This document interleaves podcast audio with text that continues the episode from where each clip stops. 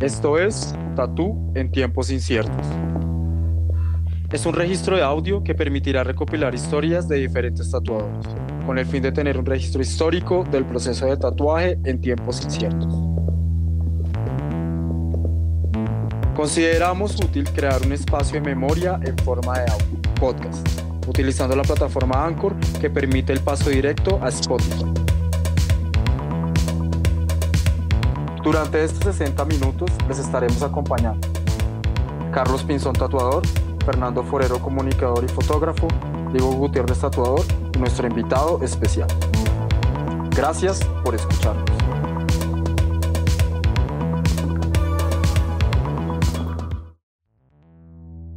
Hola a todos, eh, estamos en la segunda temporada de Tatu en tiempos inciertos.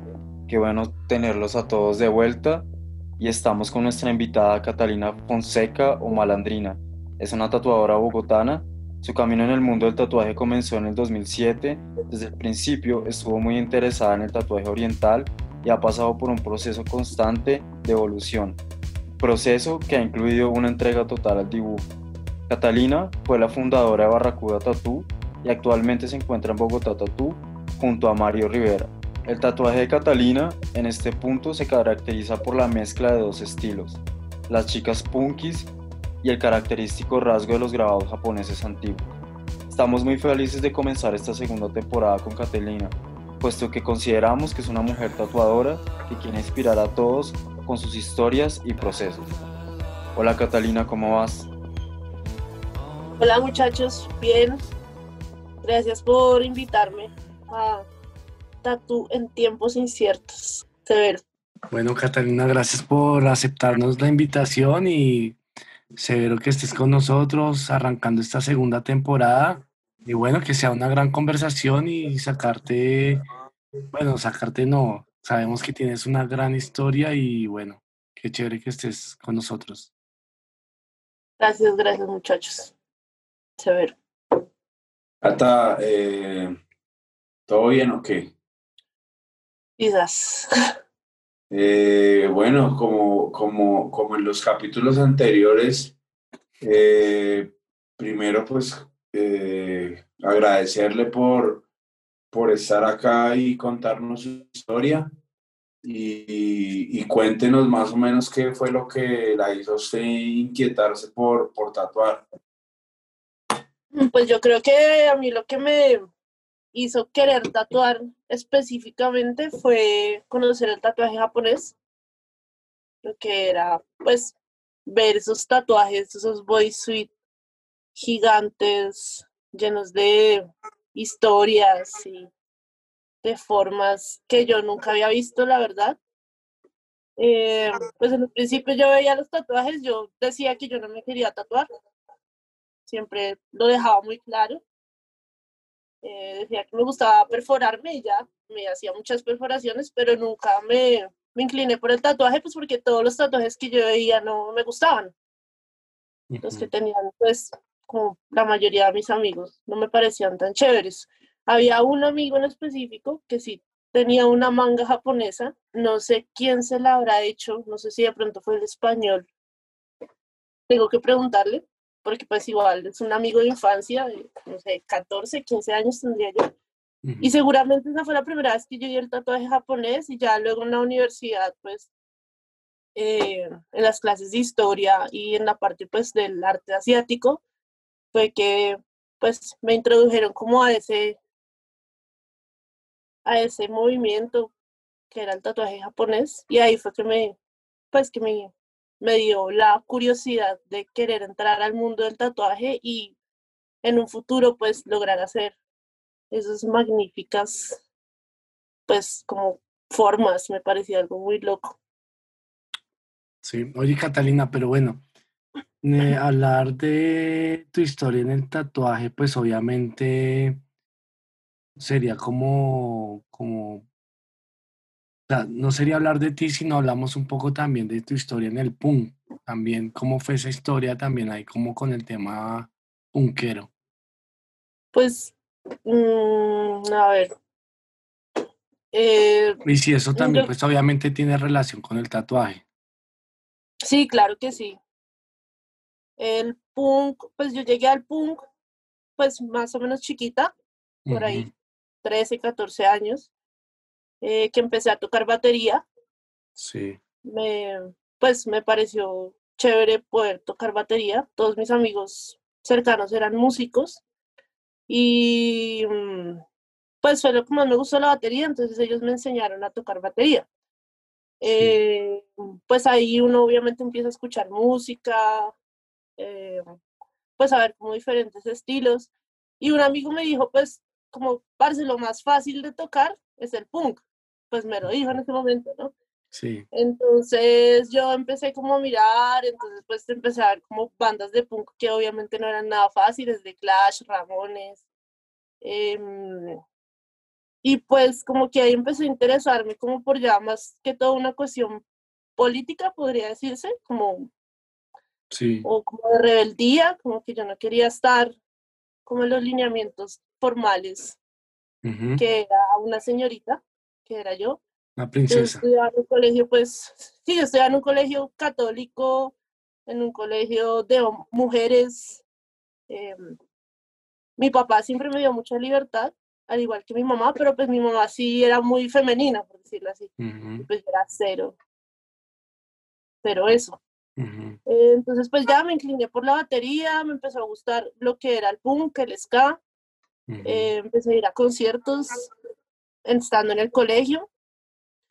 Y pues ya después quise hacer mi banda, he tenido varias bandas y siempre he estado como muy cerca pues al punk. Em, en O sea, algún momento me separé, como que me, me, me abrí del punk un poco, porque tal vez lo relacionaba mucho como con autodestrucción a veces. Eh, mucha pues también droga, mucho alcohol, amistades exceso. pues que no, nunca sí, como que no, no, no, no me, no me tramó como mucho en un momento y me abrí el punk, pero luego pues ya haciendo como una, como una retroalimentación de lo que era mi vida, para mí el punk era más que eso, ¿no? Entonces, básicamente pues lo volví a retomar. ¿De dónde sacó eso? Lo retomé eh, ya queriendo pues empezar como a representarlo en los dibujos que yo hacía. eh, volver a tocar, en fin. Sí, bueno. Bueno, Cata, ¿y cómo? Bueno, eh, pues claramente nos estás contando que el punk influenció tu vida desde una edad temprana, que digamos fueron los 14 años. ¿Y en qué momento empezaste a tatuar? ¿En qué momento dijiste, bueno, conocí el tatuaje, eh, voy a empezar a hacerlo? Y antes de esa pregunta, eh, cuéntanos un poco cuál fue tu primer tatuaje también. Bueno, mi primer tatuaje fue un tatuaje que le hice a mi hermano. La verdad, yo no sabía nada. O sea, pues, sabía como lo que había visto. Yo iba mucho a Store Ujú, porque mis amigos se tatuaban allá. Eh, también fui harto a un local que había en la 60, como por todas e- esas eh, como ollas que habían ahí. Y ¿Cómo había un local de está con 13? con Caracas. Con Caracas. Caracas. ¿En Caracas? Ah, ok. Ahí Sí. había un local de tatús y ahí tatuaba una chica. Sí. No me Ah, acuerdo cómo se llamaba, ni idea. Recuerdo que era la esposa del tipo, pues, que, que trabajaba ahí. Sí. Y la arena tatuaba súper bonito, Mm. pero el man como que no la dejaba mucho. O yo no sé, ¿Y qué se hacía en ese tiempo? feo. ¿Qué se No, hacía en ese pues, tiempo? no, se hacían cosas raras. O sea, mis amigos se hacían, no sé, cualquier vaina que se les ocurría. Entonces me decían, ay, vamos. Y entonces yo los acompañaba, pero se hacían cosas que a mí no me gustaban. Por eso yo no quería tatuarme. Ah, Cata, ¿qué, ¿qué año es eso? ¿Qué año es eso más o menos? Eso es como el 2003, por ahí. Sí. Yo, entré a la universidad en ese tiempo, Ujú. que ahí empecé como pues a callejear, ujú. pues a estar más como en Chapinero y bueno, todas esas zonas. Y, y ya bueno, pues después el primer tatuaje que hice se lo hice a mi hermano, fue una palabra en la muñeca, creativo. ¿Resiliencia? eh, no, creativo. Y, y nada, pues él como que me dijo, pues tatúeme, ya yo tenía la máquina ahí, había comprado como algunas agujas, tintas, sin saber mucho la verdad, sin nunca haber, haber cogido una máquina, o sea, yo no... Y nada, fue como en la cama de mi cuarto, una amiga me sostuvo la luz, me demoré hartísimo, me acuerdo como una hora, o yo no sé, se me hizo muy largo. Pero, ¿con qué estás tatuando? ¿Con qué estás tatuando? No con una máquina, ah, bueno, yo le mandé a hacer una máquina Neva, Ya. Entonces... ¿Y cómo, cómo, eh, cómo llegaste a, a esa máquina? O sea, ¿cómo llegaste a...? Ay, que es rarísimo. Es raro porque es que yo era, pues, mm, a ver, yo era amiga de la hermana de Neva, Ah, Sí, sí, sí. ¿sí? Pero yo Hace poco nunca, hablábamos de eso, ¿no? Sí, pero yo no sabía que, o sea, como que yo no había caído en cuenta que el hermano tatuaba, ¿sí? Ya. Como que yo nunca preguntaba nada tampoco, ¿no? Entonces, pues éramos amigas, obviamente, de calle, de que parchábamos a veces, de que sí. Ujú. Y entonces yo tenía otros amigos que eran unos barranquilleros. Sí. Y yo le dije un día a uno que yo quería aprender a tatuar. Pechi y Anderson, claramente. sí, sí. Anderson. Los, los, los, entonces los el costeños más famosos de Bogotá. Sí, marica, entonces pillé que el Anderson, como tocaba en una banda de hardcore, y como Sí. yo tocaba batería, entonces él me decía, Mosh "Listo, hagamos una banda, hagamos una banda, sí, sí, sí. Entonces, un día me acuerdo que fuimos a ensayar una ensayadera a Cedritos y mi mamá me decía que va a cantar un man que es tatuador y va a cantar en portugués.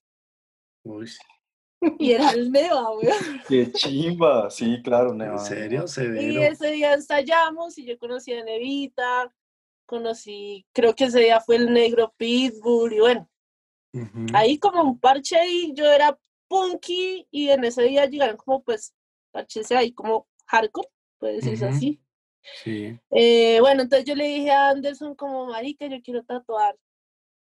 Ta, ta, ta. Entonces el primero me dijo, no, pues así como, oye, yo conozco unos amigos, tal. Entonces que primero me dijo Neva, pues Neva tatúa y él hace máquinas, me dijo. Sí. Entonces yo, uy, yo le quiero mandar a hacer una. Entonces como que bueno, entonces él me lo introdujo, pues no me acuerdo bien cómo fue que lo conocí, pero me acuerdo que fue Anderson el que me dijo. Porque él también me presentó al calvo, pero pues con el calvo como que no tuvimos mucho feeling en ese momento. Entonces no, pues no, no, no, no hablamos de nada a la final. Pero el Neita, sí, Marita, el man de una me dijo, no, sí, que de una, no sé qué. Entonces, pues yo obviamente en esa época no trabajaba, estudiaba, no tenía un peso en que quedarme muerta. Sí. Y mm, pues entonces yo le dije a mi papá que si me la regalaba de Navidad, la máquina. Uy. Pero bueno, era punky, pero, papá, era punky, pero creía en la Navidad o cómo era. Claro, claro, papá, ¿usted qué dijo? Claro. Man me dijo, Punqueros dijo, pero navideños. me parece es el que diga que no es un mentiroso. Bueno, y entonces. Entonces mi papá, pues nada, me dijo, bueno, pues sí, pero entonces no vaya a tatuar a su hermano, que todos dijimos que obviamente pues no va a pasar eso, pero Fue bueno, el primero. no se vaya a tatuar usted, y yo pues yo sí no tenía ni un solo tatuaje, y yo pero pues no le dije nada, yo bueno, sí, sí, sí, sí, a todos le dije que sí. Eh, el caso es que no sé, no me acuerdo cuánto costó, pero me acuerdo que el 24 de diciembre del 2007 fuimos a recogerla a Son Colors, ahí en la 140. Ah, qué Severo. chimba. 151, ¿no? ¿O dónde era que No, sí, Ahí al lado del 147. cachalote. 49. Sí, sí, hay en Cedritos. Cachalote, donde Ujú. era Cachalote, ¿no era? Sí. Ujú. Y ya, entonces la fuimos a recoger, no, no, no, no, no, no, eh, compré la fuente en Viuda Negra, me acuerdo que, ah, no me acuerdo, no me acuerdo cómo se llama el señor, pero todos le dicen tío. Sí. Él también siempre fue muy amable, me vendió pues agujas, tintas, y ellos venden eso, ¿no? El kit básico. Sí. Y ya con eso, pues sí, con lo que me dio, me había explicado Neva y lo que me han explicado como, eh, pues los, yo preguntaba mucho también en Store cuando iba a acompañar a, a ciertos amigos que se tatuaban allá, entonces, ay, que como poner agujas y como ta, ta, ta. Yo duré como más o menos un año antes haciendo eso, antes pues de como de aventurarme a comprarme una máquina. Obviamente pedí, eh, pues a la gente que conocía le pedí que me, que me enseñara, me dijeron que no, otros me dijeron que me cobraban. Por eso yo decidí pues hacerlo por mi cuenta. Igual, Eh, Cata, un paréntesis. También en esa época la gente era más cerrada, ¿no? O cómo veías ahí el tema. Sí, sí, pues como que, o sea, yo a ver a quién fui. En, cerca de mi casa había una tienda donde después terminé trabajando un tiempo. Eh, ¿En ¿Dónde? ellos me dijeron, se llama Culture Tattoo, mm, en el centro comercial ¿En Panamá. Eh, ¿qué 180 y tal? pico. ¿Cómo está en Panamá? Sí. Ok. Y eh, un- el chico Ah, que sí, perforaba ahí y tatuaba también ya en esa época era Mm. de mi barrio y yo lo conocía y yo le dije a él. Y me dijo, no, ya cobran 600 lucas el curso, no sé qué. Y yo pues obviamente no tenía 600 lucas nunca. Claro. Pues yo dije, no, pues yo voy a poner. Y pues también como que a otras personas le pregunté y me dijeron, no, no, no, no, que no. Y pues yo no era muy de ser amiguera, ¿sí? En, en Ujú. ese sentido, y como me cerraron las puertas de una, pues yo como que dije, pues ni mierda, va a hacerle sola. Ujú, Obviamente, pues uno no se da cuenta que, pues, o sea, ahorita obviamente es muy diferente y, y tal vez si hubiera tenido los amigos que tengo ahora, o no sé, la gente que tengo ahora alrededor hubiera sido diferente, sí, pero pues no me arrepiento del camino que tomé, ujú. Ujú. pues fue la decisión que tomé también y después ya uno va como dándose cuenta cómo son las vainas, ¿no? Sí. Pero pues lo hice sola, tatué a mi hermano ahí en la casa, quedó más o menos, o sea, por lo menos se entiende que hice creativo, Sí. Pero, pero no, marica, fue una experiencia horrible, o sea, Sí.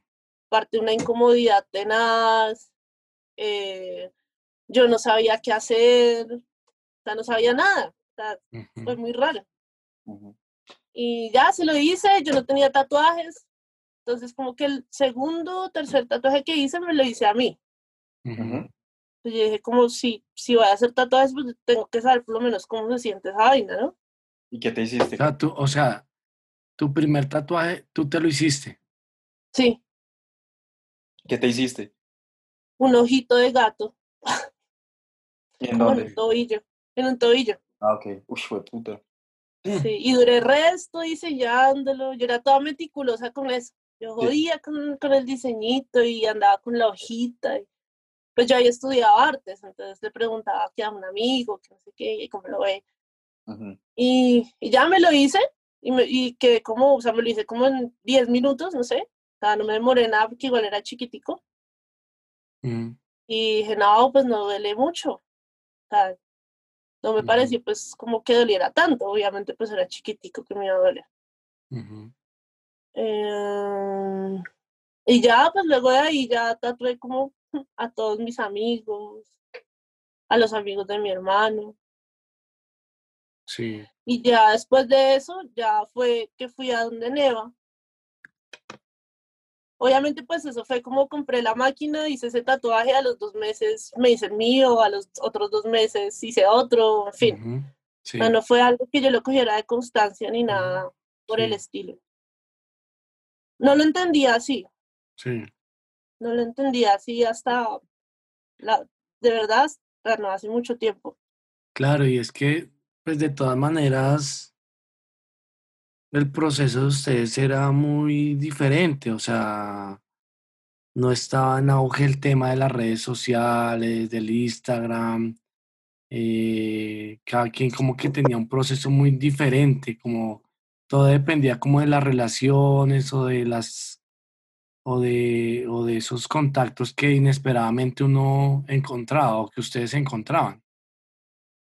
Sí, sí, todo era como de contarle a alguien como, ay, vengo, voy a tatuar, entonces le decían a uno, ay, tal, tatúa, o allí le pregunta tal, o no sé qué. Había MySpace, creo. Sí, claro. No, sí, ya había internet claramente, pero no, no era como esa, como ese... No esa magnitud, no esa Exacto. magnitud. Ah, no. Como ese bombardeo, por decirlo así, que ahorita... y ta- y también, y también el número de tatuadores en ese momento era Mínimo. contado. Sí, claro, Sí, no. todavía. No, no, no, no, no había, o sea, en realidad, yo la primera tatuadora que conocí fue esa que les digo de las 60, Ujú. Sí. mujer, me causó mucha, como, me pareció severo, y, y ya después obviamente empieza uno a conocer, Sí. a Cata, y- ay, qué putanita. ¿Tú crees que de pronto las redes sociales han, digamos, qui- le han quitado como esos procesos al tatuaje o, o, en, su defecto han sido como, como que se han, digamos, eh, salvado de, digamos, de, no sé, de los errores que tal vez ustedes cometían? ¿O cómo es? Si, si, si las redes sociales de alguna manera han sido positivas o han sido negativas o cómo lo has visto como en el proceso de, de encontrarse con el tatuaje y crecer en ese proceso como tatuadores. Pues yo no sabría decir si es positivo o negativo, Mm, porque es muy difícil, o sea, digamos que uno ve a alguien que lleva, marica, un año tatuando, y es increíble, o sea, mm. ¿sí? Sí, Yo digo como que son súper dotados. Sí, ¿sí? O sea, como que, pero pues de pronto sí, en cierta forma ayudan. O sea, a- ¿tú crees que se les acorta el proceso? Sí, definitivamente. Definitivamente porque pues, mm, Pero la Pues, experiencia no es igual. claro, claro, porque pues tú no tienes que pasar como por todos esos, tantas cosas, penas de hacer algo mal, Ujú. eh, como esos bajones también, pues como de moral, que uno dice como marica no debería estar haciendo esto, porque uno no tiene una guía, ¿sí? Ujú. O sea, yo no Sí, tenía porque un norte Lo, lo digo porque, porque tú decías como que cuando yo compré la máquina, pues como que a los dos meses me atreví a hacer como un, tatuarme a mí, después a los tres meses como que intenté hacer esto. En cambio, siento que, digamos, las personas que crecen o que han crecido hoy con el tatuaje, pues como que ya es como una vivencia muy diferente, como que, uy, no, yo quiero es hacer lo que ya están haciendo. Sí, o sea, no, hay, Sí. no había como unos referentes tan contundentes como ahora. Y antes había como una exploración más íntima, por decirlo así. No sé, siento eso, ¿no? Sí, sí, era muy, era muy, muy raro. O sea, digamos, yo cuando decidí que quería tatuar, unos primos en, que viven en Nueva York, una tía, decidió mandarme con mis abuelos unas revistas de tatuaje. Y ahí fue que yo dije como marica, o sea, ¿qué es esto? Sí. Y me acuerdo el resto que había como un artículo, no sé quién era, que era sobre una, un tatuador que iba por todo Estados Unidos en una van Ah, que había acoplado, no sé cómo se llamaba. Yo soy No, re mala para los nombres. creo que me confundí. Había uno que era Marcus Kuhn, que era Gypsy and pero no sé si sea ese. Pero no iba en una van, él viajaba como por, por Estados Unidos y, y entrevistaba como a, No, el a- man era, el, o sea, el artículo era específicamente sobre la van que el man había hecho. Ah, ok, ok, ok. ¿sí? Entonces era una camioneta que él había acoplado, me acuerdo el resto que era todo en acero inoxidable. Mm, y había hecho un, estu- un mini estudio en su camioneta Ah, ok. y viajó por todo Estados Unidos en eso. Ah, ok. Habían más cosas, no, o sea, yo no me acuerdo bien, ah, estaba de Grime, Grime, Sí, Graham. Grime. que de él sí me acuerdo el resto, y no sé, pues obviamente seguro había una mano también, pues que yo no, en ese momento no entendía, ujú. pero sí como que me llegaban cosas así por fortuna, o sea, no, Sí, sí, sí. sí, no, o sea, no, uno ahorita entra y entra a internet y busca la historia del tatú, o, o quiénes son los mejores, o qué, qué estilos hay, entonces uno busca, sí, o sea, como que es más asequible de pronto la información. ujú. Claro. Igual eso Y también pues- hace, eso, qué pena interrumpirte, eso también hace que, que bueno, el tatuaje hoy en día, por el otro lado, como que haya evolucionado, ¿no? Claro. Porque uno llama como la, la- ahora talentosos, creo que tienen mucha información y, y pues son muy tesos, o sea, hay un grupo muy teso que lo que tú decías, o sea, manes que llevan tatuando un año, que hacen cosas increíbles, ¿no? Mm. Y creo que, o sea, el cambio fue demasiado rápido, como que se marcó mucho como un, un- un momento, tiempo y espacio, pero que para nosotros también ha sido positivo porque, pues bueno, tú nos contabas que nadie te quiso enseñar, que tal vez te tocó sola, practicar con tu hermano, practicar contigo. Entonces ahora la gente tiene información, o sea, está, está como, como que puedes tener acceso a cosas que antes eran un poco más difíciles. Sí, yo creo que más, más que el acceso a la información como tal, Dieguito, Ujú, es como el acceso o como de saber qué hacer, ¿sí me entiendes? O sea, compré una máquina y ahora qué hago, Ah, sí, claro, claro. ¿sí? O sea, en ese momento yo decía, ¿y ahora qué hago? Mi hermano, no, pues tatúeme, y yo, pero pues no sé, hágale. Claro. Ahora uno dice, quiero comprar una máquina, entonces ya eh, busca, mira cómo hacer, ¿sí? Es más fácil saber de pronto qué hacer o- Sí. y hasta acercársele a la gente. Ya hay un camino ya recorrido, entonces las personas pueden como acudir más fácil, por decirlo así. Sí, también es cierto que en, cier- eh, pues en cierta forma es como un poquito menos hostil, entonces así sea por pena, tal vez alguien por lo menos te dice, parce, por lo menos entré a un estudio a ser aprendiz, ¿sí me entiendes? Mm.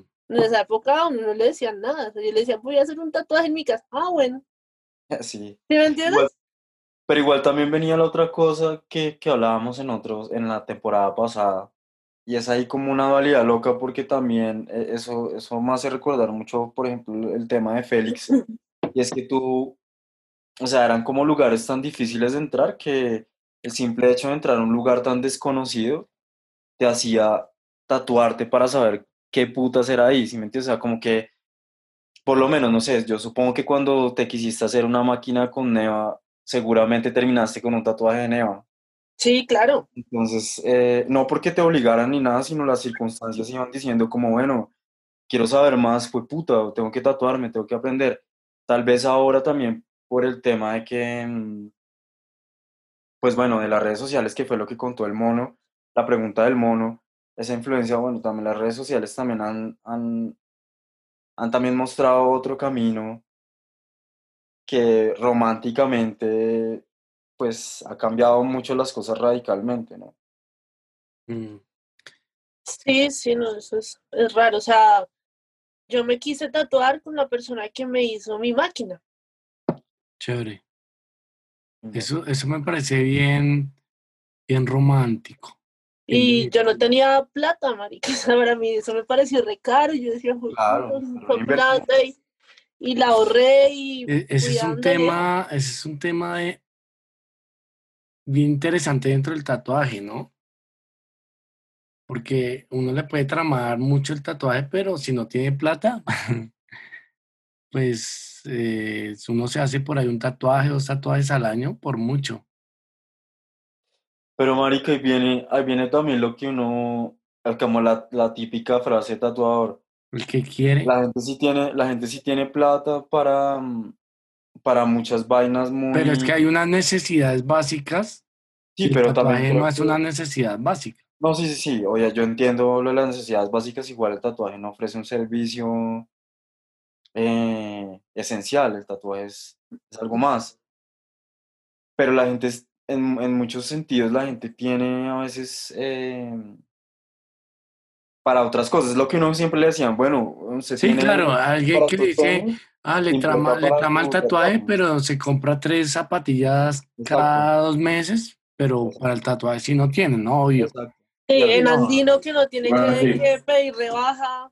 Sí, sí. Sí, sí, pues bueno, eso ya va en la sensatez de cada quien, ¿no? Obviamente claro. también ya.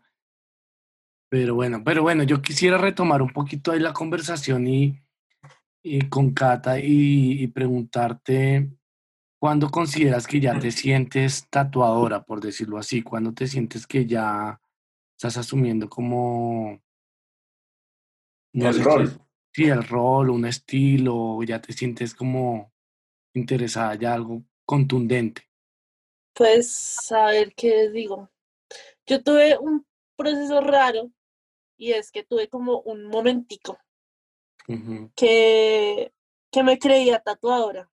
Sí, Me creí, me las creí y entonces la vi muy fácil, cogería abrir un estudio.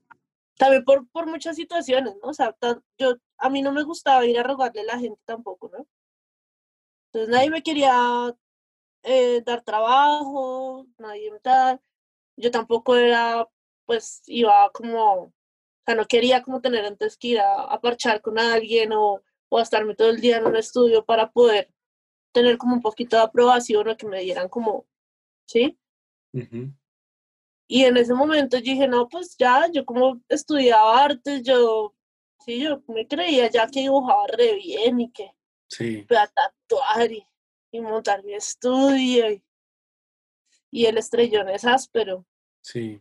Pero en Y ese no era que yo me las, yo no era que me creyera más que los demás ni nada, sino que ya me sentía como un poquito segura, pero O pues sea, ahora como que tú, puedes- tú decías como, yo ya dibujo, ya ya sé tatuar, o algo así. Sí, sí, sí, o sea, como yo ya puedo hacerlo, ¿sí? Ujú, Y siento que el proceso ha sido como, ese tipo de cosas han sido como mi- la seguridad, como todo lo que pienso de mí también, la autocrítica, ha ido como al revés, ¿no? A pesar que empiezo a, a coger años en estar haciendo esto, siento que estoy empezando a devolverme y a decir, uy, marica, pero creo que no lo estoy haciendo bien, a nadie le gustan mis diseños, marica, dibujo re feo, ¿sí? O sea, es una vaina rara, no sé por qué me pasa eso, pero eso es como que, como que yo pienso que también es chévere porque empiezo a darme cuenta que en algún momento me creí algo que no era, Mm, ¿sí? Que tal vez eso le pasa a mucha gente. Y, y siento que aún no, no he llegado a, Mm. a nada. o sea, sí, eh, de- de- en algún momento ya como que empecé ya, o sea, todo el tiempo quise hacer tatuajes japonés, ¿sí?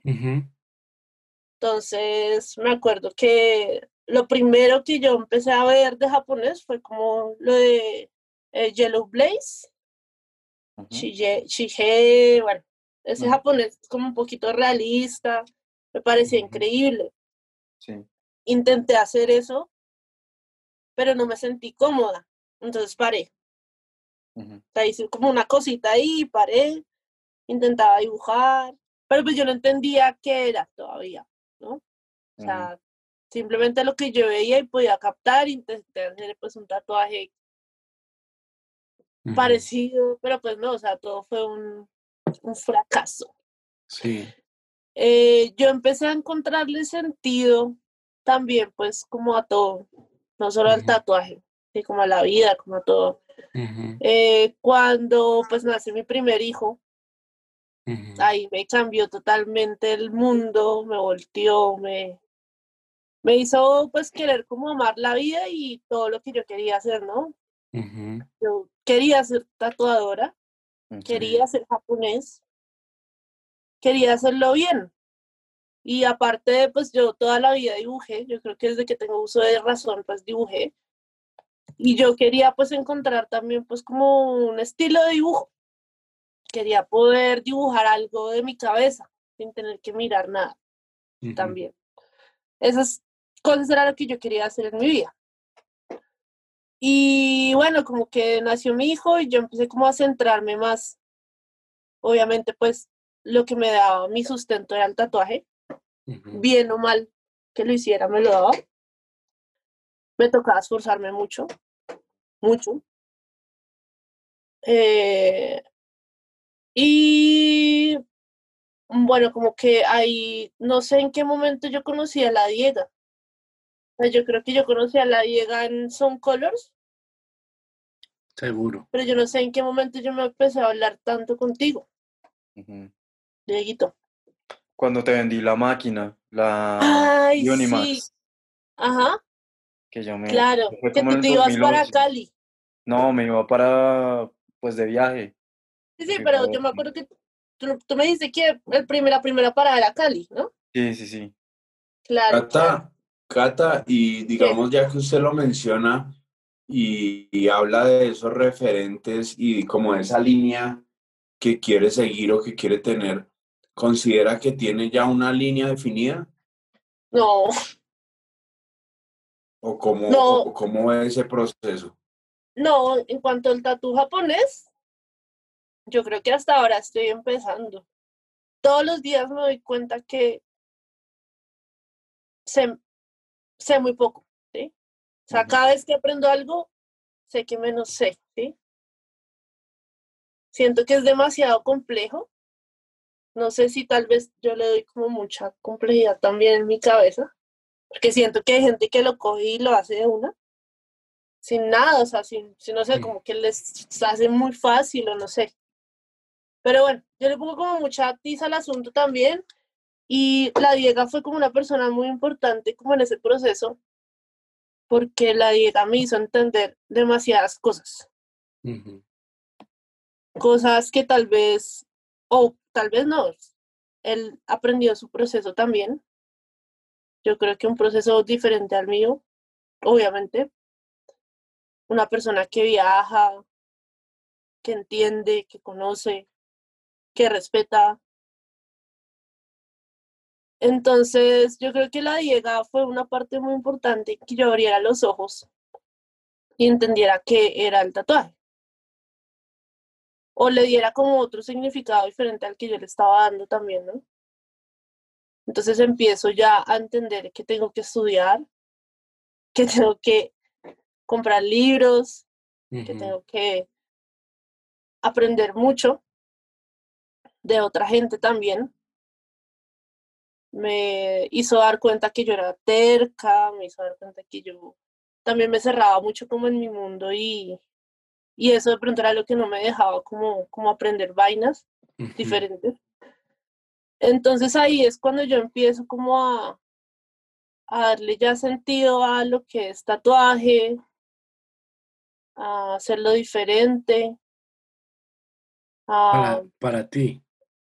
Sí, sí, sí, como que, o sea, yo, yo, yo lo, lo veía muy fácil, ¿sí? O sea, como que tú pensabas que era un mundo donde tú podías hacerlo por tu propia cuenta, pero tal vez en ese proceso tradicional que, que pronto hay en muchos, en muchas áreas de, de- del aprendizaje es que se necesita también aprender de otros o de tener a alguien. Claro.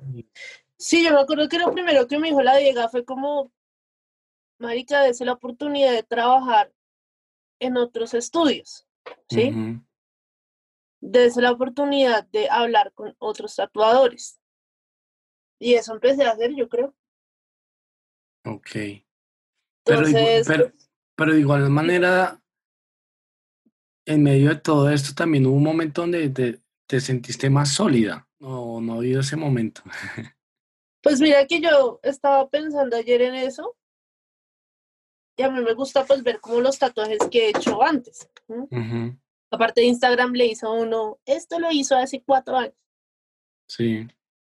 Y hoy estaba pensando eso, que yo, digamos, hace como cuatro años, yo trabajaba en mi casa Sí. porque tenía que cuidar a mi hijo. Entonces decidí montar lo que ahora llaman estudio privado y trabajaba en mi casa. Sí. Y en ese momento mandaba una línea y me quedaba recta. Eh, no me daba como tanto palo con las máquinas. Todas mis máquinas eran de Neva y las usaba tranquilamente, ¿sí? Y me pongo a ver los tatuajes de ese momento y digo como marica, o sea, ¿por qué no me quedan ahora así? ujú. Como que no sé qué pasa también, como que pues obviamente uno cambia y cambian muchas cosas. Pero, pero yo siento que en ese momento estaba como un poquito más, más parada. Yo creo que también porque no me daba tanto palo con que sabía o no sabía. ¿Sí? O sea, como que lo hacía. Y obviamente pues estudiaba y dibujaba y... Pero no, ahora ya estoy como más intensa conmigo misma, entonces me exijo resto, me critico resto Mm. en muchos sentidos. Entonces siento que de pronto estoy encontrando como un lenguaje mío en algún sentido, porque obviamente pues ya todo lo que estoy haciendo está hecho, pero pues siento que por lo menos estoy haciendo algo que me sale del alma, del corazón, de Cata, y, de- y dentro, digamos, de ese proceso que ha tenido usted, eh, ¿qué referentes son como los más fuertes o esos pilares para, para lo que usted está haciendo? Aparte de la Dieguita. Aparte de la Dieguita. la Dieguita, mi Dios, Y yo sí mi amo. mi Dios, mi amo. No, pues, em, a ver qué. Pues yo miro resto, ahora estoy mirando resto como los tatus de Oriquio. Compré un libro que costó Excelente. harto dinero. Me costó comprarlo, Qué bueno. Mm. Y decidí también que esa era la línea que iba a tomar, en el sentido del japonés tradicional. ¿Qué quiero hacer? ¿Sí? Mm. Ya en lo que empecé como a experimentar en cuanto al punk y los tatus, uso mucho también de referencia, obviamente, porque pues es lo que es- tengo latente, pero mm, a ver, digamos que lo, lo primero que yo empecé a ver así que, que hiciera como esos tatuajes de punkeritas y de cosas con punk de esta época, que fue como lo primero que me llegó a la mano. Es una chica que se llama, eh, se hace llamar Moira Ramón. Ni idea.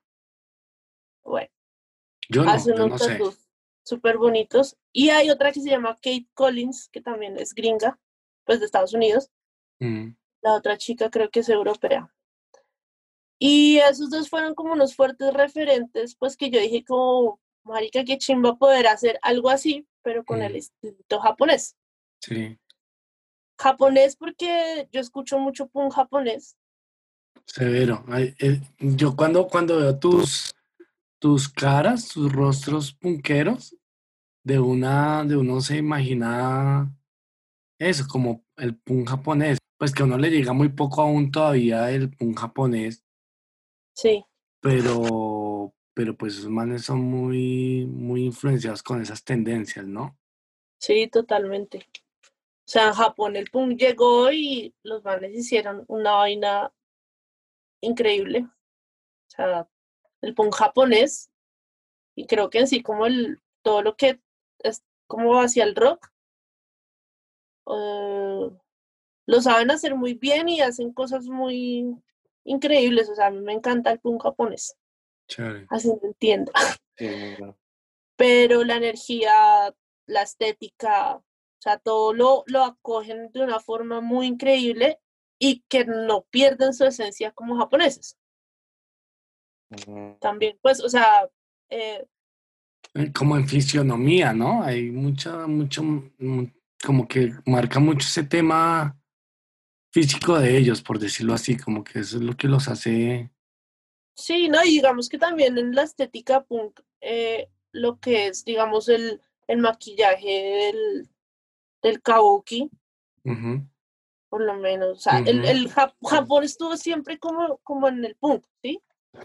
Sí, y el Sí. punk en Japón también, o sea, como que es algo que se ha retroalimentado el maquillaje, el pelo, sí, uno ve esas pinturas, no sé, Kuniyoshi, que son esos pelos pintados, ese- sí, ese maquillaje, entonces, sea, y como esa como exageración, la ropa, todo es tan teatral.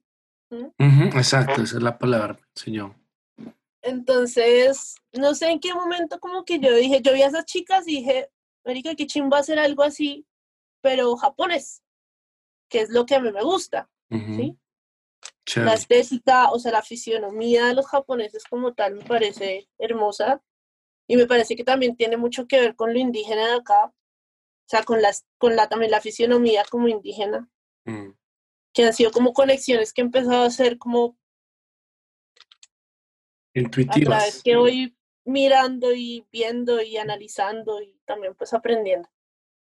Y entonces pues ahí conozco una persona que se llama Mike Dorsey, también de Estados Unidos. Es un señor que tatúa, sí, tatúa y hace como ukiyo-e, pero ahora. No hace las planchas, pero él pinta con, en sedas y bueno. O sea, el man es- Sí, estudia, sí, sí. estudió eso y lo acopló pues a lo que es la cultura ahora, mo- mm, moderna, Ujú, que es lo mismo que era en esa época, como representar lo Sí, como la popular. parte, ¿Cuál? la parte occidental. Sí, como su cultura, sus vivencias, quién era Sí, él, qué le gustaba a él. Total. Entonces yo veo que él empieza a hacer eso, o pues que él hace eso, y conozco su, su trabajo, y pues dije, como esto me parece increíble. O sea, puedo coger esas estampas y esas pinturas y ponerlas en mi mundo. Ujú, Ujú.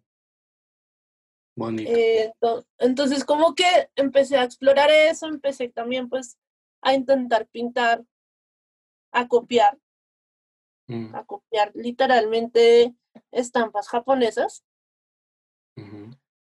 a mirar cómo lo hacían, a dibujar, en fin. Y luego, bueno, conocí, ya empecé pues a investigar y a ver, y entonces pues conocí a otra persona que se llama, se hace llamar Acetates, no sé si lo han visto, que él como que tiene mucho referente con este ilustrador, eso me va el nombre, que es como que ilustra puros hombres, No. no me acuerdo, pero es como algo así como muy, eh, um, como hombres homosexuales, muy fuertes. Bueno, no me acuerdo el nombre del man, pero el caso es que él- sus referentes son ese, esa, ese pintor, ese ilustrador. Entonces ahí encuentro otra persona que coge el ukiyo-e y lo lleva a lo que a él le gusta. Entonces yo digo, ¿por qué yo no puedo hacerlo? Yo siempre fui muy miedosa como en, en meterme en cosas y como, como en intentar hacer cosas y pues ya me, me, me, me aventuré como a empezar ahí a dibujar mis, unas punqueritas y con las bandas que me gustan, no sé, con los peinados que me gustaría poderme hacer, con el maquillaje, con las escenas, no sé. Y ya ahí empecé pues, pues con eso, pero pues empecé a hacer unos dibujitos y nunca se los mostré a nadie. Los, di- los dejé ahí en una libreta y un día un amigo me dijo, ay, que se quería tatuar, el tatuador. Y me dijo que le mostrara qué tenía. Entonces saqué como todas las bocetos que yo tenía. Y vio una punquerita, como un fantasmita, y me dijo, uy, eso está severo, hágame ese. Sí. Y pues se lo hice, sin saber cómo iba a quedar también, porque no lo tenía como bien solucionado. Y ahí como que empezó esa vaina. O sea, de, de alguna manera, eso sí te ha llevado como un poco como a encontrarte como con algo que a ti te gusta, que te apasiona y de alguna manera se encuentra también con el tatuaje. Sí, para mí, yo siento que en algún momento eso es como una reivindicación con esa parte de mi vida que es el punk, Ujú. Porque pues hoy por obvias razones no voy a estar en la calle Vendiendo en incienso. toques o, o, o parchando, ¿sí? Sí. Porque ya mi, mi rol en mi vida es otro, ¿sí? tengo que guiar la vida de dos personas y, Claro. y pues mi, mi lugar Bueno, es estar Cata, es con ellos. y ahora que estás tocando ese tema, también cómo, cómo es tu rol de mamá y tatuadora. O sea, cómo ha sido, cómo ha sido eso, ya que estás tocando ese tema. Y, y también de Eh, artista, o si no eres artista o eres o te dedicas solo a un oficio, también creo que vale ahí la pregunta. bueno, son hartas cosas al tiempo. Como que, o sea, pero también sí como que te encuentras como una mujer que tienes un oficio o eres un artista y si también crees que el tatuaje es un arte o un oficio. Yo creo que el arte, como digamos, no sé, mm, O hay sea, cosas, hay, hay varias cosas que yo digo como si uno lo dice, es como si lo negara. ¿Sí? Entonces, yo, la verdad, no me creo artista. No, no siento que, que tenga como, como, no sé, como de pronto ese, ese, no me, no me siento para darme ese nombre de artista, no. sí, Siento que hago reproducción también de cosas, como lo que hace Sí. un artesano. Sí, yo siempre he pensado así que, pues, en algún momento empecé a pensar que el tatuaje era una, una, un- una acción, sí, de artesanía más que artística. Porque hay gente que hace un oficio y se cree artista. Sí, pasa el resto de eso, ¿no? Y, y a uno le dice todo el mundo todo el tiempo, o sea, usted es un artista. O vive como un artista. artista. Sí, pues sí, o sea, como que más lo dices como la gente, pero yo digo, pero usted, ¿por qué me dice eso sí que es arte o qué? O qué? No.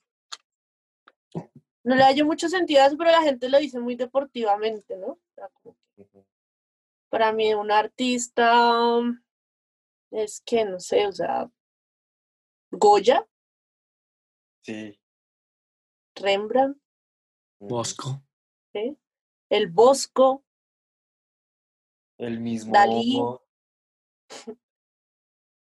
A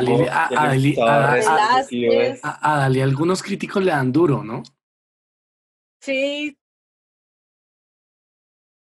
a, a muchos. Bueno, pero bueno, en fin, no, no, no. Pero no, bueno, el caso es que digamos que eso me parece un artista, una persona que se dedica a pintar o a hacer una obra Sí. que no es una reproducción. Oye, ¿sí? sí, ese es, un- ese es interesante porque, eh, digamos, ustedes como tatuadores, ¿qué obra podrían manifestar? ¿O sí? Porque de alguna manera, porque de alguna manera sí sigue, aunque digamos un tatuaje sea mejor que el otro, no termina siendo una obra. O sea, no termina, o sea, uno no termina diciendo, no, yo solo voy a hacer corazones en la gente y, y eso es lo que quiero reproducir e- en mis tatuajes. Sí, yo no sé, o sea, primero que todo para mí una, una obra de arte es algo que queda ahí, o sea, marica, los cuadros de, de Goya, ¿cuántos años tienen? ¿Sí? Un tatuaje se muere con la persona y chao. Interesante. Pues queda la fotico y eso, porque Que al Instagram, al Instagram. sí, y el Instagram cuando se muera Instagram, No, yo creo que ahí va a entrar un proceso diferente y va a tocar, pues, tasajearle la, la carne a la persona y ponerla, no sé. lo hacen, lo hacen, lo hacen, ¿Quién es? lo han hecho. Hay, hay un museo, ¿no? Sí, hay, hay varias personas que lo han hecho. Carlitos, que ahí nos puede ayudar un poco en el tema. Am, Pues hay varios, varios procesos de esos. También no, no simplemente si se tajasea a la persona y se mete en un frasco con formol, porque de todas formas, eh, por cosas dadas por la naturaleza, la momificación hace que un cuerpo perdure y el tatuaje también sigue intacto. Entonces, no es solo que un man llegue y lo corte y lo ponga como en una vitrina para mostrarlo, ¿sí me entiende? Entonces, Sí, yo, yo no sé, es que esa vaina. O sea, yo no creo que eso sea un arte. No, no, no, no. O sea, el tatuaje para ti no es un arte. No. bueno, y, y, y, y lo que la Dieguita le, le decía, eh, cómo ha ido llevando ese proceso, digamos, de, de tatuaje, mamá, eh, Ah, bueno. todo eso. No, pues yo creo que desde que empecé a ser mamá me volví más juiciosa, optimizo mi tiempo, eh, me, me, me doy tareas también, me pongo tareas, porque pues obviamente cuidando a los niños no es difícil hacer muchas cosas. Pero pues como que siento que me dio como toda la energía que me faltaba para, para hacerle en realidad a lo que yo quería hacer como para, para avanzar y crecer. Y mm, en un principio es difícil pues porque no, la cuidada de los niños, entonces yo tenía también como la dualidad en mi cabeza de entonces sí, ahora voy a ser mamá y voy a ser mamá ausente, ¿sí? No quería que pasara eso. Entonces por eso yo decidí con el niño irme a mi casa y trabajar allá. Trabajaba por días, me cuadraba las citas casi siempre los sábados. Entre semana pues cuadraba las citicas, diseñaba. Y el sábado el niño estaba todo el día o con mi mamá o con una niñera y yo trabajaba, pero siempre la tuve cerca. Sí, claro. Cuando él estaba chiquito siempre lo tuve cerca. Ya entró al colegio y ya pues empezó a ser una personita y ya pues yo lo decidí como tomar otro camino también, ¿no? Cerrar el estudio o pues lo que tenía eh, e irme a trabajar a Bogotá, ¿tú? Sí. Ah, Acá, acá yo, yo debo, re- o sea, como renombrar una, una parte también es que Salvador ha sido como, o sea, la fortuna de Salvador es que es él como en el mundo del tatuaje y él ha crecido en un tema de los capas, de los tanukis, entonces también ha sido muy interesante también como ese rol de mamá y como tú le has entregado a Salvador como la forma de, de también concebir el mundo en el que su mamá es, ¿no? Sí, Es muy interesante. Me acuerdo mucho, eh, pues eh, tú le pones inclusive lo- los, a las cosas en japonés y, y- y él hace el ejercicio de entender y es una vaina muy chévere porque también como que él entiende y pues ese rol también de mamá también de mostrarle, oiga, este es mi mundo y él ha crecido así, para él es algo natural entonces es algo también Sí. súper interesante. sí, yo siempre he tratado de darle a Salvador algo que yo no tenía pronto, que era conocer a mis papás.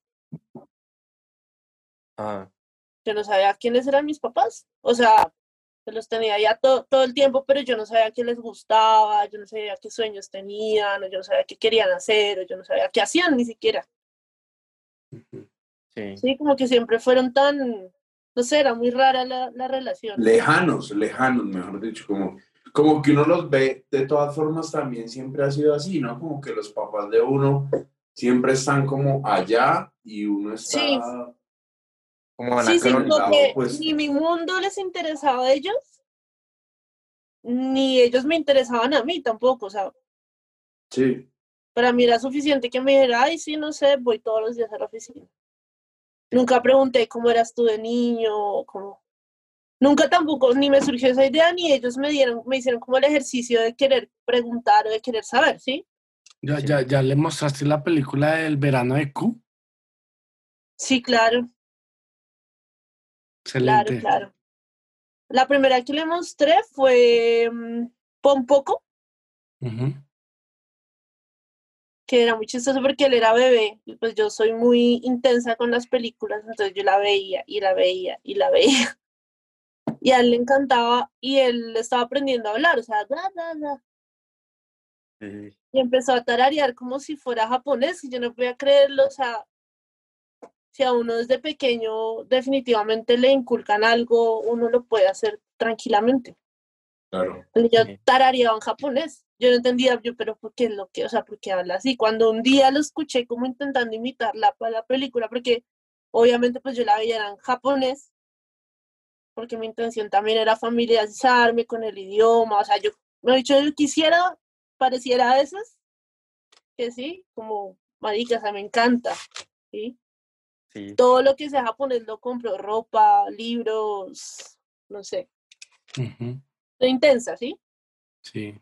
Y, y pues hoy el niño estaba ahí en mi mundo y pues ya, entonces él todo, y o sea, es tanto que él dice que él quiere conocer Japón, que cuando lo voy a llevar a Japón, que él quiere conocer un kappa, que él, que él quiere saber qué son los yokai, Mm, Qué nota. ¿sí? Y él- le- les trato de enseñar palabras en japonés, pues ahí que medio uno aprende.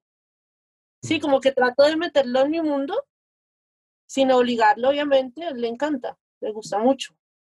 Le gustan los tanukis, me tatué un tanuki por él. Ujú. Y me pregunta, él me todo y me pregunta, ¿qué es eso, mami? ¿Por qué, ¿Por qué dibujas eso? ¿Por qué le pones ese color? ¿Por qué, por qué haces ese fondo así? Esos círculos negros, ¿qué son? ¿Sí? Entonces, pues es chévere porque él es como mi compañero, claro. Chévere, sí. es mi compañerito. Qué lindo eso. Sí, sí. Bueno, yo quería también pues que habláramos un poco como, Mm. pues saliéndonos un poquito de esa parte ya tan, tan íntima y bonita. Eh, ¿tú cómo crees que pervive el tatuaje hoy en día y qué proyección del oficio tienes al futuro? ¿Cómo lo ves hacia el futuro? O sea, en términos generales.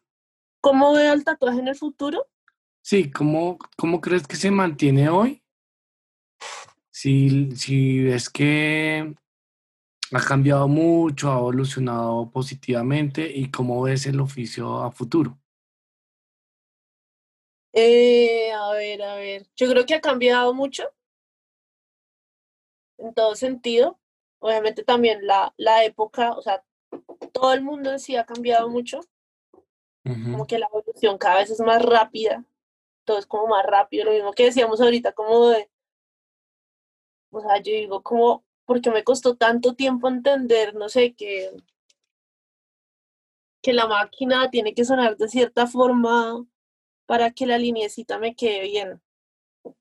Y alguien ahorita coge una máquina y le queda bien. Sí, o sea, como que para, yo digo como, pero porque a mí me costó tanto y ahora pareciera que no cuesta como mucho, ¿sí? ujú, O como que es tan fácil, o no sé, o sea, no, no sé, es raro, pero yo creo que es por eso, porque todo es como muy rápido, la globalización, el internet, las redes sociales, en fin.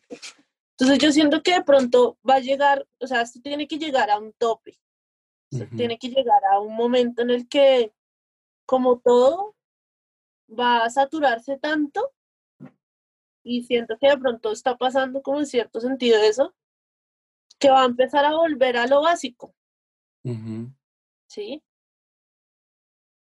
O sea, va a salir yo creo que toda una generación que tatúa con Cheyenne, ujú, con cartuchos, y que en algún momento va a querer conocer qué es una máquina de bobinas, ¿sí? O a querer intentar, o me pasó a mí, digamos, o sea, yo, yo, yo dije un día, yo quiero soldar agujas, no me tocó, pero, pero me, me causó como el interés y como la curiosidad de, bueno, cómo es que es esta vuelta, ¿sí? ujú, Entonces yo creo que va a empezar en algún momento a pasar eso, como ya todo, o sea, hay tanta cosa, tantos estilos, como tanta gente haciéndolo, que va a llegar también a un top. Entonces van a haber muchos tatuadores, mm, van a, a empezar, pues obviamente como yo creo que lo que está pasando ahora, empieza a bajar el trabajo, empieza también pues a gente a desistir. Y yo creo que va a volver como a lo básico, ok.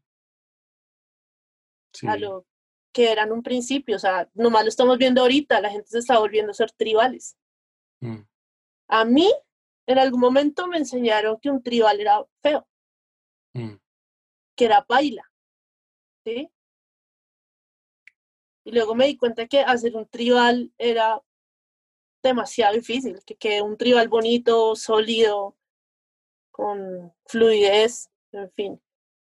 Y mucha, muchos momentos la gente se quería tapar sus tribales eh, y ahora se quieren volver a hacer. Entonces la gente, pues, yo creo que está empezando pues a volver a lo básico, a lo que fue en un principio esta vuelta. Bueno, Cata, y dentro, digamos que todo ese, ese recorrido que, que ha tenido en, en el tatuaje, la vida, la vida misma, el punk, eh, ¿qué consejo le daría a, las personas que están escuchando este podcast que, digamos, han, han tenido como la intención de ser tatuadores o ya en este momento están vinculados completamente con el tatuaje? Eh, ¿Usted qué, qué, consejos les daría para, para, para tener como ese camino, ya que tocamos como ese tema de no tener como las, las bases suficientes en el momento en el que uno inició para darse después cuenta de muchos errores y, y, llegar a un punto en el que uno dice, ah, este es el camino o un camino mucho más certero para poder entender más el tatuaje? Eh, a ver, lo que pasa es que me, me, parece una pregunta un poquito difícil porque, porque, porque ahorita todo es muy, muy, me parece muy raro.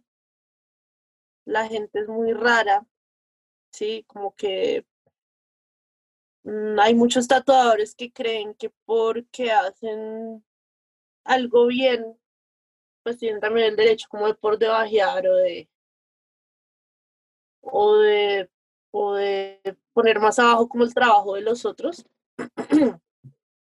Entonces yo creo que el consejo más grande que podría dar es que mmm, primero no caer como, como en esa trampa del ego que como lo dije en un momento también me pasó, así no fuera que hiciera mucho, pero pues uno se las cree en algún momento.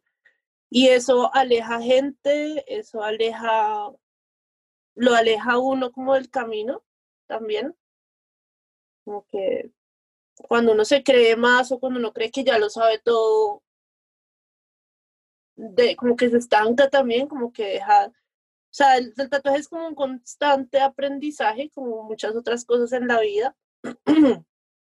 y yo creo que es algo que nunca se deja de aprender. Eh, sí hay que buscar ayuda, sí hay que buscar guía por experiencia propia. Digo, pues que, que, que si hubiera buscado de pronto a alguien que me guiara, que yo hubiera entendido pues que esto necesitaba guía, eh, hubiera sido un poquito más, no fácil, pero sí un poquito más rápido.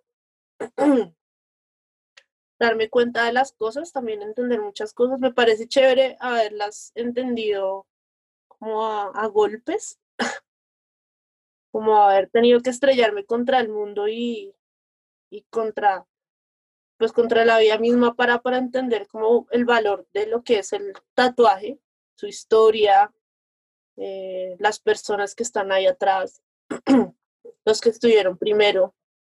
¿sí? Y pues sí, de pronto como, como buscar, buscar esa guía lo hace también entrar como el mundo, en el mundo del, de respetar también pues a lo que uno quiere entrar. ¿sí? Tal vez mi, mi cabeza era muy inmadura para entender que era el, el respeto también o que era como como valorar, valorar algo como lo era el tatuaje. Y, pues nada, así como buscar una guía y, y, no caer como, como en el en como en la tendencia de, creerse artista y como en la tendencia de, de creerse más que los demás por, por hacer algo bien, porque en realidad muchos de estos es un poquito más, más fácil también y, y eso no los hace mejor que nadie. eh, y ya, yo creo que eso sería como, parece pues como, como ser humilde también, como tener la, a, adquirir las cosas como con, con humildad. Y ya. Tatuaje es un mundo re bonito. Bueno, Cata, eh, pues creo que fue todo por, por este, este nuevo episodio de Tatú en Tiempos Inciertos, la segunda temporada. Agradecerte de mi parte por regalarnos un poco de tu tiempo para, para conocer esa historia y que pues la idea en realidad de, de todo este trabajo es eso, ¿no? Como darle esa visibilidad a la, a la, historia de cada tatuador que pues ha hecho el, el, el, camino completamente diferente, pero pues en algún momento ha llegado como a ese punto donde, donde se encuentra todos con todos. Entonces agradecerte y, y usted ya sabe lo que piensa usted, ¿no? Quizás. Bueno, Cata, también te damos muchas gracias por apoyarnos en este proyecto. Nos parece muy importante también conocer tu historia. Eh, pues es, es, es, algo muy chévere como tener una conversación tan amena, tan real, tan sensata. No falta recalcar que el propósito de este proyecto es entender cómo entender, no, como mostrar un poco como lo que nos interesa de esto y, mm, y rescatar muchas cosas de, desde diferentes perspectivas. Y, y, tengo que decirte que también siento una admiración profunda por ti.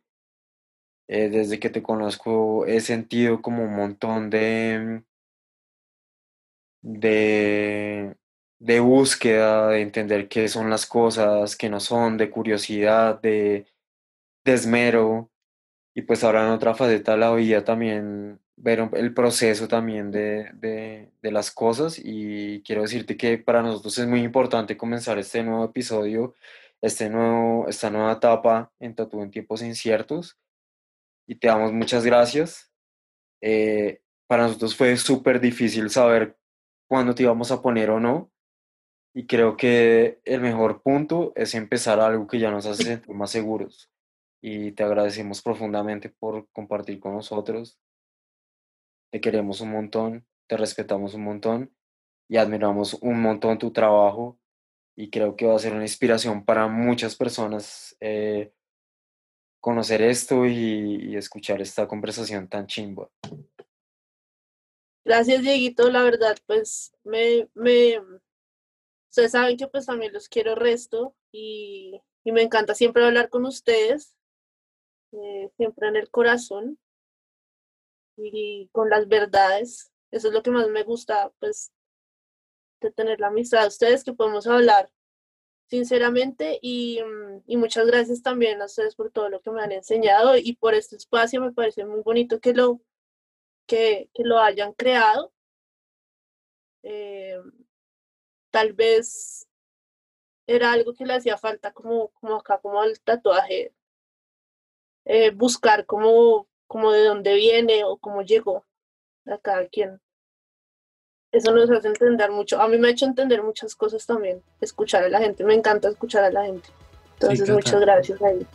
Tienes, yo creo que tienes toda la razón y creo que es uno de los propósitos de Tatú en tiempos inciertos, es que nos podamos escuchar, que podamos conocer las historias de los diferentes tatuadores, sus momentos que pronto se cruzan y creo que eso también contribuirá como a una, a una perspectiva diferente del tatuaje colombiano. Seguro que sí. Y bueno, agradecerte y darles las gracias también a los que nos están escuchando. Y bueno, así arrancamos nuestra segunda temporada de Tatú en tiempos inciertos y muchas gracias por estar con nosotros. Los queremos y gracias de verdad por continuar con nosotros. Chao. Chao.